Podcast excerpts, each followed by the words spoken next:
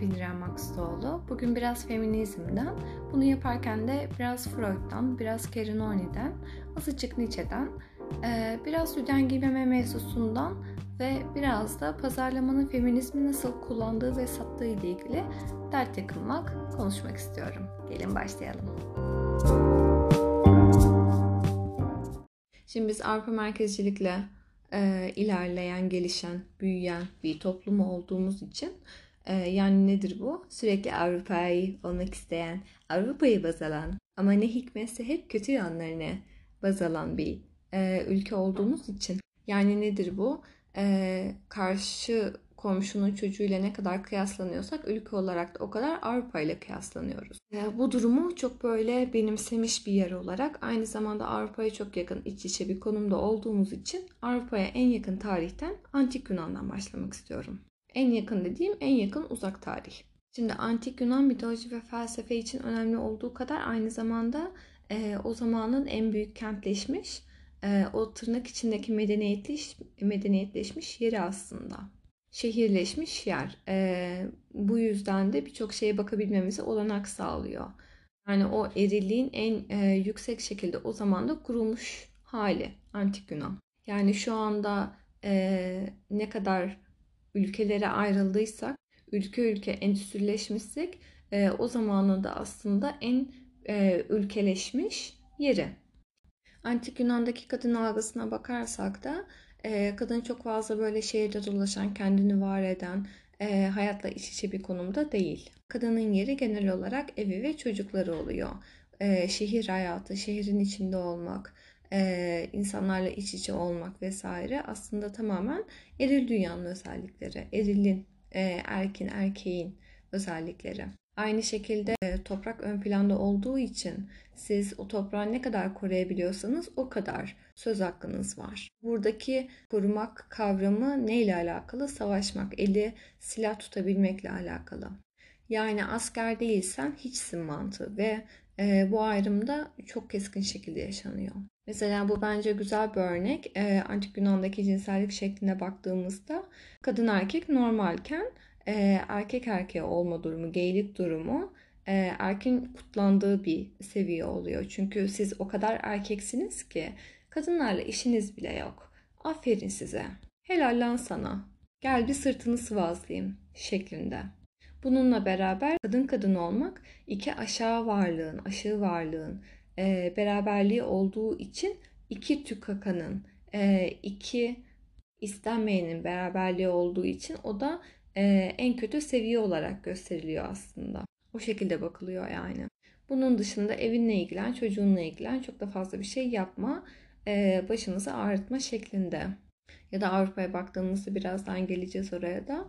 E, yine bu şekilde ilerleyecek uzun bir süre. Şimdi burada Osmanlı'ya da girebiliriz ama Osmanlı'da cemaatleşmeler çok e, baskın olduğu için siz bir kadına ya da bir genç kıza vesaire bir şey dediğinizde, bir iftira attığınızda ya da e, ona tırnak içinde yanaştığınızda orada aslında o kadına yapmıyorsunuz onu. O kadının içinde bulunduğu aileye yapmış oluyorsunuz. Yani siz o kadına laf etmeden önce e, o kadının anasını babasını, daha doğrusu babasını, kocasını ya da işte varsa abileri vesaire bunları düşünmek durumunda oluyorsunuz. Ondan dolayı e, Osmanlı'da biraz daha cemaatleşme üzerinden ilerliyor bu kadın erkek ayrımı. Ve biraz daha işte e, çok sesin çıkmasın. Yerin yurdun belli olsun gel biz seni evlendirelim bir şeklinde ilerliyor. Bunlar böyle şehir şehir devletleşmiş e, şeylerden bahsediyoruz.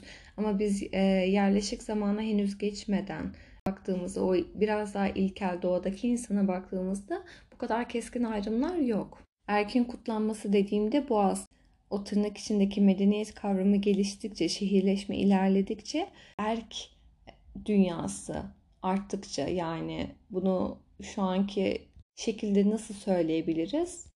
O büyük büyük plazalar geliştikçe bu aslında erkin gelişmesi. İş dünyasına baktığımızda bunlar hep e, erk dili olarak geçiyor aslında. Yani şu an değil ama o zaman öyle. Ya da mesela ne var? Satya geleneği var. Bu Satya geleneği bir hikayeden geliyor. Birbirini çok seven bir çift var ve e, erkek öldüğünde kadın masumiyetini ve sadakatini kanıtlamak için erkeğin e, cesedinin bulunduğu ateşe kendini atıyor ya da yürüyor gibi bir durum. Ve bu öykü de gelenek haline geliyor. Şimdi bu öyküde tartışılacak bir durum var. Burada kadın acısından, üzüntüsünden ya da sevgisinden mi yapıyor yoksa e, sadece sadakatini kanıtlamak için ben masumum demek için mi yapıyor? Bu çok tartışılır. Ama biz geleneğe baktığımızda bu geleneğin sebebi aslında kadınlara sadakatini ve masumiyetini kanıtlama çabası. O yüzden yine bu da aslında güzel bir örnek diyebiliriz. Aynı şekilde Babil'e baktığımızda e, Babil'deki durum biraz daha tanrılar, tanrıçalar ve insanlar, maddi dünya şeklinde ilerlese de yani insan olan ve insan olmayan gibi ilerlese de ama yalnızca Babil Kulesi'ne baktığımızda bile erilliğin koca bir temsili diyebiliriz. Burada e, yine tekrarlamak istiyorum. Keskin ayrım aslında e, medeniyet arttıkça, eril dünya arttıkça e, kadın erkeğin arasındaki bu kadar şey keskinleşme durumu. Bir şekilde antik Yunan'dan mitolojiden devam edecek olursak e, Penelope ablamız tamamen e, mükemmel bir rol model kadınlar için. Ne yapıyor bu Penelope ablamız? E, eşini yıllarca sadık bir şekilde bekliyor. Otur bekle. İşin ne? Ya da mesela mitolojide Pandora'ya bakabiliriz. Ee, burada Pandora'nın hikayesini bir kitaptan okumak istiyorum size.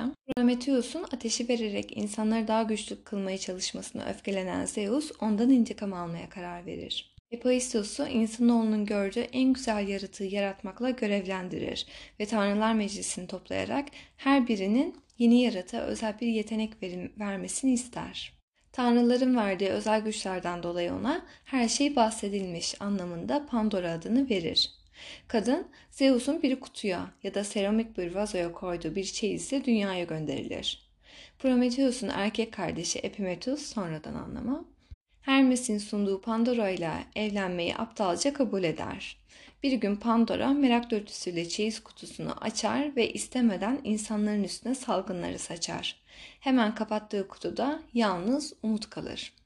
Bunu biraz havaya da benzetebiliriz belki. İsteyerek veya istemeyerek, düşünerek, bilerek veya bilmeyerek bir şekilde sürekli e, fesatlık, kötülük, salgınlar, e, lanetler saçan bir kadın algısı. Ya da işte e, kendini korumaya çalışan tatlış masum bir kızımız var.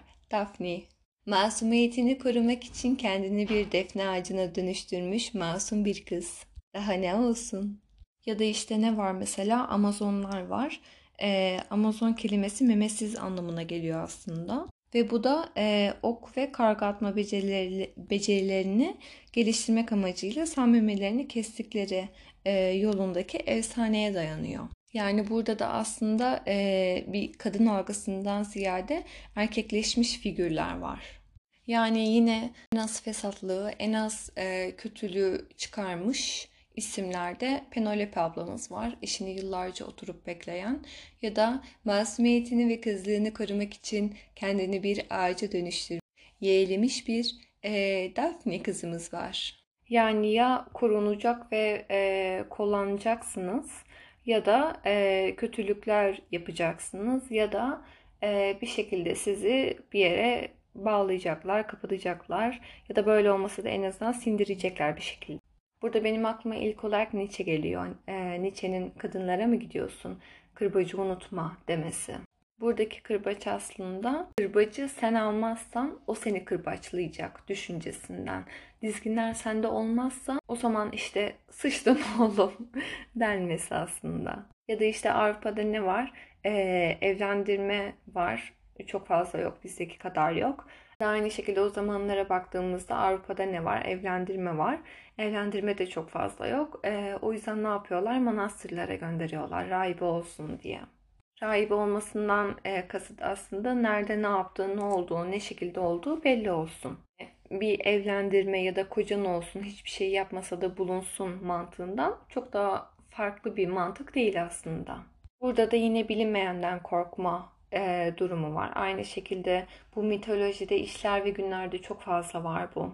E, evlenecek e, adamlarla ilgili mesela kızı olan kızla evlenken onu doğru yola sokasın, dizginleyebilesin diyor.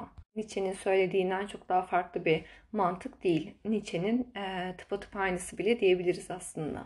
Hani gözü açılmamış olsun ki e, sonradan uğraşmak zorunda kalma yani. Bu, bu da yine aynı zamanda böyle buran buran Freud kokan bir durum. E, Freud kadınlara karşı e, penis haseti dese de aslında e, Karen Horney de buna karşı. Karen Horney Freudyen diyebiliriz aslında. Biraz e, feminizmle de bağdaştırılmaya müsait bir ablamız. Daha önce bağdaştıran mutlaka olmuştur. E, Freud'u çok geliştirmiş bir insan aslında yani. Onu böyle tam karşı, tam değil. Şöyle ki e, Freud kadınlarda e, erkeklere karşı bir penis haseti dese de Karen Horney de buna karşı tam tersi olarak erkeklerde olan durumun bir e, envy yani e, rahim haseti olduğunu söylüyor. En yakın olarak çevrenizde e, böyle yeterince feminist olmasa da ya da yeterince kadınlara karşı olmasa da e, böyle içten içe abi yok ya o kadar da değil mi acaba vesaire diyen biri varsa e, onun bir ilişkilerine bakabilirsiniz. Annesiyle durumuna bakabilirsiniz. Annesiyle ilişkisi ne şekilde ya da yeterince sevgi alabilmiş mi, alamamış mı bunlara bakabilirsiniz. Şimdi bu e, Freud ve Karen Horney'e çok böyle birbirlerine karşıt e, deniyor ama bu Freud'un totem ve tobusundaydı sanırım. E, Freud da aslında bunu destekler nitelikte şeyleri var. Şimdi bu çocuk yapma durumunda kadın hamileyken ve sonrasında e, kadın kadının çocukla kurduğu bağla erkeğin çocukla kurduğu bağ arasında çok büyük bir fark var.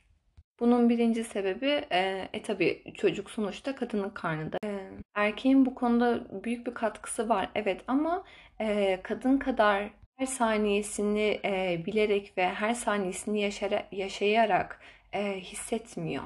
Yani buna ne diyebiliriz? Erkek kadınla seviştiğinde ve çocuk ortaya çıktığında kadın o çocuğun o erkekten olduğunun e, bilincinde. Sadece o erkek olduysa. Ama erkek bilinç altında bunu hiçbir zaman tam olarak emin olamayacak. Yani o ufak bir bilinmezlik her zaman olacak diyor.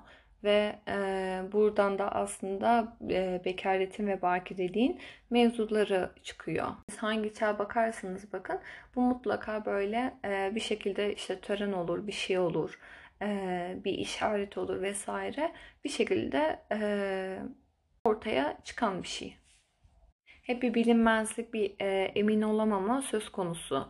Bu e, emin olamamanın ardından da ne geliyor işte e, bekaret ve kızı olan kızlık durumu geliyor. Çünkü e, siz hiçbir zaman o kişi kadar o kişiden emin olamazsınız. Hep bir soru işareti kalabilir ve sizin yapabileceğiniz aslında e, bekaret konusundan başka da çok bir yol yok. Bunu aslında söyleyen Freudken bence Karen Horney'e çok büyük bir katkı e, yaptığı da gayet göz önünde gibi geliyor bana. Bununla birlikte Horney de aslında bu e, az önce dediğim işte bu iş dünyasının erilliğin e, sembolik olarak o plazaların eril olmasının sebebini e, yine erkeklerdeki bir e, kıskançlıktan geldiğini söylüyor. Bunu da açıklarsak şöyle bir şey diyebiliriz aslında. Kadının doğurma ve e, yaşama geliştirme gücüne karşı e, sözlü bir korku ve kıskançlık bu çocuk sahibi olamama durumlarını telafi etmek için ve Freud'un da dediği gibi aslında bu durumdan hiçbir zaman emin olamayacakları için her zaman bir adım geride olacakları için e, bir şekilde başarı itkisi diyebiliriz. Kendini gösterme, ben buradayım deme itkisi de diyebiliriz aslında buna. Burada yine erkek çocuk için annenin e, önemi ve rolü yine düşünülmesi gereken bir durum bence. Yani çok e, basic seviyede ilkel e, dürtüler ve kıskançlıklar, kendini ön plana koyabilme arzusu, itkisi e, diyerek açıklayabiliriz bunu ve bilinmeyen o e, hiçbir zaman kontrolün tam olarak sağlanamama, sağlanamama durumu diyebiliriz. Bunun dışında e, Avrupa'da ve çeşitli yerlerde çeşitli hareketler oluşuyor vesaire. Oturup ben e, feminizmi anlatmak e, ya da böyle dallarından açıklamak vesaire istemiyorum. Çok fazla dalı var, çok fazla e, düşüncesi var. İşte kimisi ortak yolu bulalım derken kimisi o bütün sindirilmişliği e, öfkeye çevirip işte erkekleri keselim, sorunu kökünden halledelim gibi bir durumda olanları vesaire de var. Benim de amacım zaten oturup bunları anlatmak değil. Bunun dışında şeye bakabiliriz gibi geliyor bana. Özellikle birkaç yıl önce bu e, kadınların sütyen giymemesiyle ilgili çok büyük polemikler vardı. Kadının e, sütyen giymemesi aslında ben bütün dişilliğimle buradayım ve e, senin erkinin, senin senin erkinin, senin gücünün, e, senin şiddetinin artık eskisi kadar bir hükmü yok deme şekli. Yani ben buradayım ve sen bana bir şey yapamayacaksın ve bunu artık kabul etmek zorundasın demek. Şimdi bunu e, gruplar ve gösteriler yaparak çok böyle bağıra çağıra yapan e, kesim de var. Feministler olarak. Aynı şekilde e, tamam artık daha fazla uğraşamayacağım deyip e, artık bir savaşa da girmeme durumuyla Bak ben bunca yıl bu kadar sindirildim. Ee, sürekli bir erkeğin, bir babanın, bir ailenin, bir, bir şeyin, manastırın vesaire e, çatısı altına girmek zorunda kaldım. Ne olduğum ne olduğum belli olsun diye. E, artık bunların bir hükmü kalmamaya başladı. Ben artık bunlarla uğraşmayacağım ve sen bunları kabul etmek zorundasın deme şekli aslında. Yani sen artık o tahtta değilsin. Artık aynı yolda yürüyoruz. Aynı kaldırımdayız deme şekli. Artık sen o tahttayken ben o tahtın yanında bir köşede zarar görmeyi veya korunmayı bekleyen bir durumda değilim. Artık sen de o tahta değilsin zaten denme şekli. Ve bununla birlikte bunun böyle bağıra çağıra yapılmasından da ziyade aslında bunun sadece olunduğu bir zamana geçme durumu. Yani çok büyük eksikliklerden sonra son e, çok büyük aşırılıklara kaçmanın da ardından e, ikisinin de nötrlenmeye başladığı bir an gibi geliyor bana. Bununla beraber ben bir iletişimci olarak biraz pazarlama konusuna da girmek istiyorum. Bunların tümüyle birlikte aslında bunlar yaklaşık bir son 10-15 yılda karşımıza çıkan şeyler. Son 10-15 yıl öncesinde insanlar feminizmin ne olduğunu bilmiyorken şu an standart bir Instagram kullanıcısı buna en az birkaç kez duymuştur diyebiliriz. Pazarlama buna güzel bir alan açsa da aslında buradaki amaç kadınların sesi olmak değil, para. Feminizmin belki de en çok moda olduğu zamanlara baktığımızda Amerika'da bir sigara markasının artık kadınlar da sigara içebilir demesi. O zamana kadar sigara e, tamamen erkeğin elinde olan, e, erkeklerin içtiği, çok böyle erkek erkek o böyle ter kokan erkeğin içtiği bir e, şey, imge, meta. Sonra ne oluyor? Bu marka e, kadınlar da bunu içebilir dediğinde evet siz kadınlara da bir hak vermiş oluyorsunuz. Ama bu haktan ziyade aslında e, şu ana kadar sadece erkeklere sattığınız bir ürünü e, hem kadına hem erkeğe satarak müşteri sayısını iki katına çıkarmak aslında sizin yaptığınız şey. Ben bunu biraz minimalizme de benzetiyorum. Minimalizm e, sadeleş ve e, fazlalıkları at ki kafanda ve hayatında fazladan böyle boş şeylere yer olmasın derken pazarlama bunu nasıl kullanıyor? Alıyor beyaz bir tişörtü. Ee, üzerine yazıyor minimalizmi ince harflerle, şerifsiz bir fontla. Ee, o harflerin arasına da boşluk bırakıyor. Al sana minimalizm. Minimalist oldun işte. Burada pazarlama dediğim gibi feminizmi yaymada çok önemli bir yere sahip olsa da e, bir o kadar da aslında feminizme karşıt e, durumlar da içeriyor. Yani siz o e, sigara markasını satmak daha fazla satmak için kadınlara hak veriyorsanız bu yine aslında kadınları kullanmaktan başka bir şey olmuyor. Ya da aynı şekilde moda olarak erkek kıyafetlerini kadınlara giydirdiğinizde ve kadın kıyafetlerini de erkeklere giydirdiğinizde siz bu kadın erkek ayrımını açmış oluyorsunuz. Evet ama bu e, moda akımından ve bu kadın erkek algısını kullanmaktan ve bunları pazarlamaktan dolayısıyla bunları farklı şekilde aşağılamaktan çok da farklı bir yere gitmiyor. Pazarlamanın ötesine geçmiyor yani. Postmodernizme ve e, pazarlama dünyasına baktığımızda dediğim gibi bu e, feminist algıları aslında çok güzel bir şekilde kullanarak bunların pazarlanmasıyla aslında kadınların da bir şekilde kullanılması durumu oluşmuyor değil. Peki biz ne yapabiliriz bunlarla beraber? Bir yerde böyle feminizmi e, bağıra çığıra yaşayanlar ya da e, feminizmi bağıran markalar var. Bir yerde de gerçekten o eski kadın erkek algısının açıldığı bir yer var ve burası güzel bir nokta bence. Burada bizim yapabileceğimiz şey bence biraz böyle kendi hayatımıza dönüp bakmak. Ee, biz neredeyiz? Biz bu e, ideolojileri, reklamları, pazarlamayı veya düşünceleri hayatımıza ne kadar alıyoruz? E, ilişkileri ne şekilde yaşıyoruz? Ya da kendimizi ne şekilde konumlandırıyoruz? Buna çok güzel bir örnek verebiliriz bence. Çoğu kişi e, ben feministim deyip e, kadınlıktan ziyade erkek tavırları takınarak ya da e, kadınlığını göstermeyerek, gölgeleyerek aslında bir savunma mekanizması oluşturuyor. Burada savunma mekanizması biraz psikolojik olsa da aslında yine bir e, kadını yerme ve o eril dünyada kendini var etme çabası var. Bunun da feminizme çok yakın olduğunu düşünmüyorum. Şu 2021 yılında kadın erkeğin aynı işi yaparak aynı maaşı alabilme lüksüne sahip olduğu e, feminizme de artık gerek kalmayacak bir seviyeye gelmemiz. Yani bunların çoktan sindirildiği, e, çoktan anlaşıldığı bir noktaya gelmemiz ve çeşitli e, durumlara kendimizi koyduğumuz noktalarında e, bu kadar böyle pazarlamayla değil de daha altını doldurarak yaşadığımız günler dileğiyle. Hakkın e, alınabilir, satılabilir, verilebilir, e, yenebilir, çiğnenebilir veya e, karşısında durulabilir bir şey olmaktan çıktığı bir e, zaman dileğiyle. Ben İrem Maksudoğlu. Bir sonraki podcast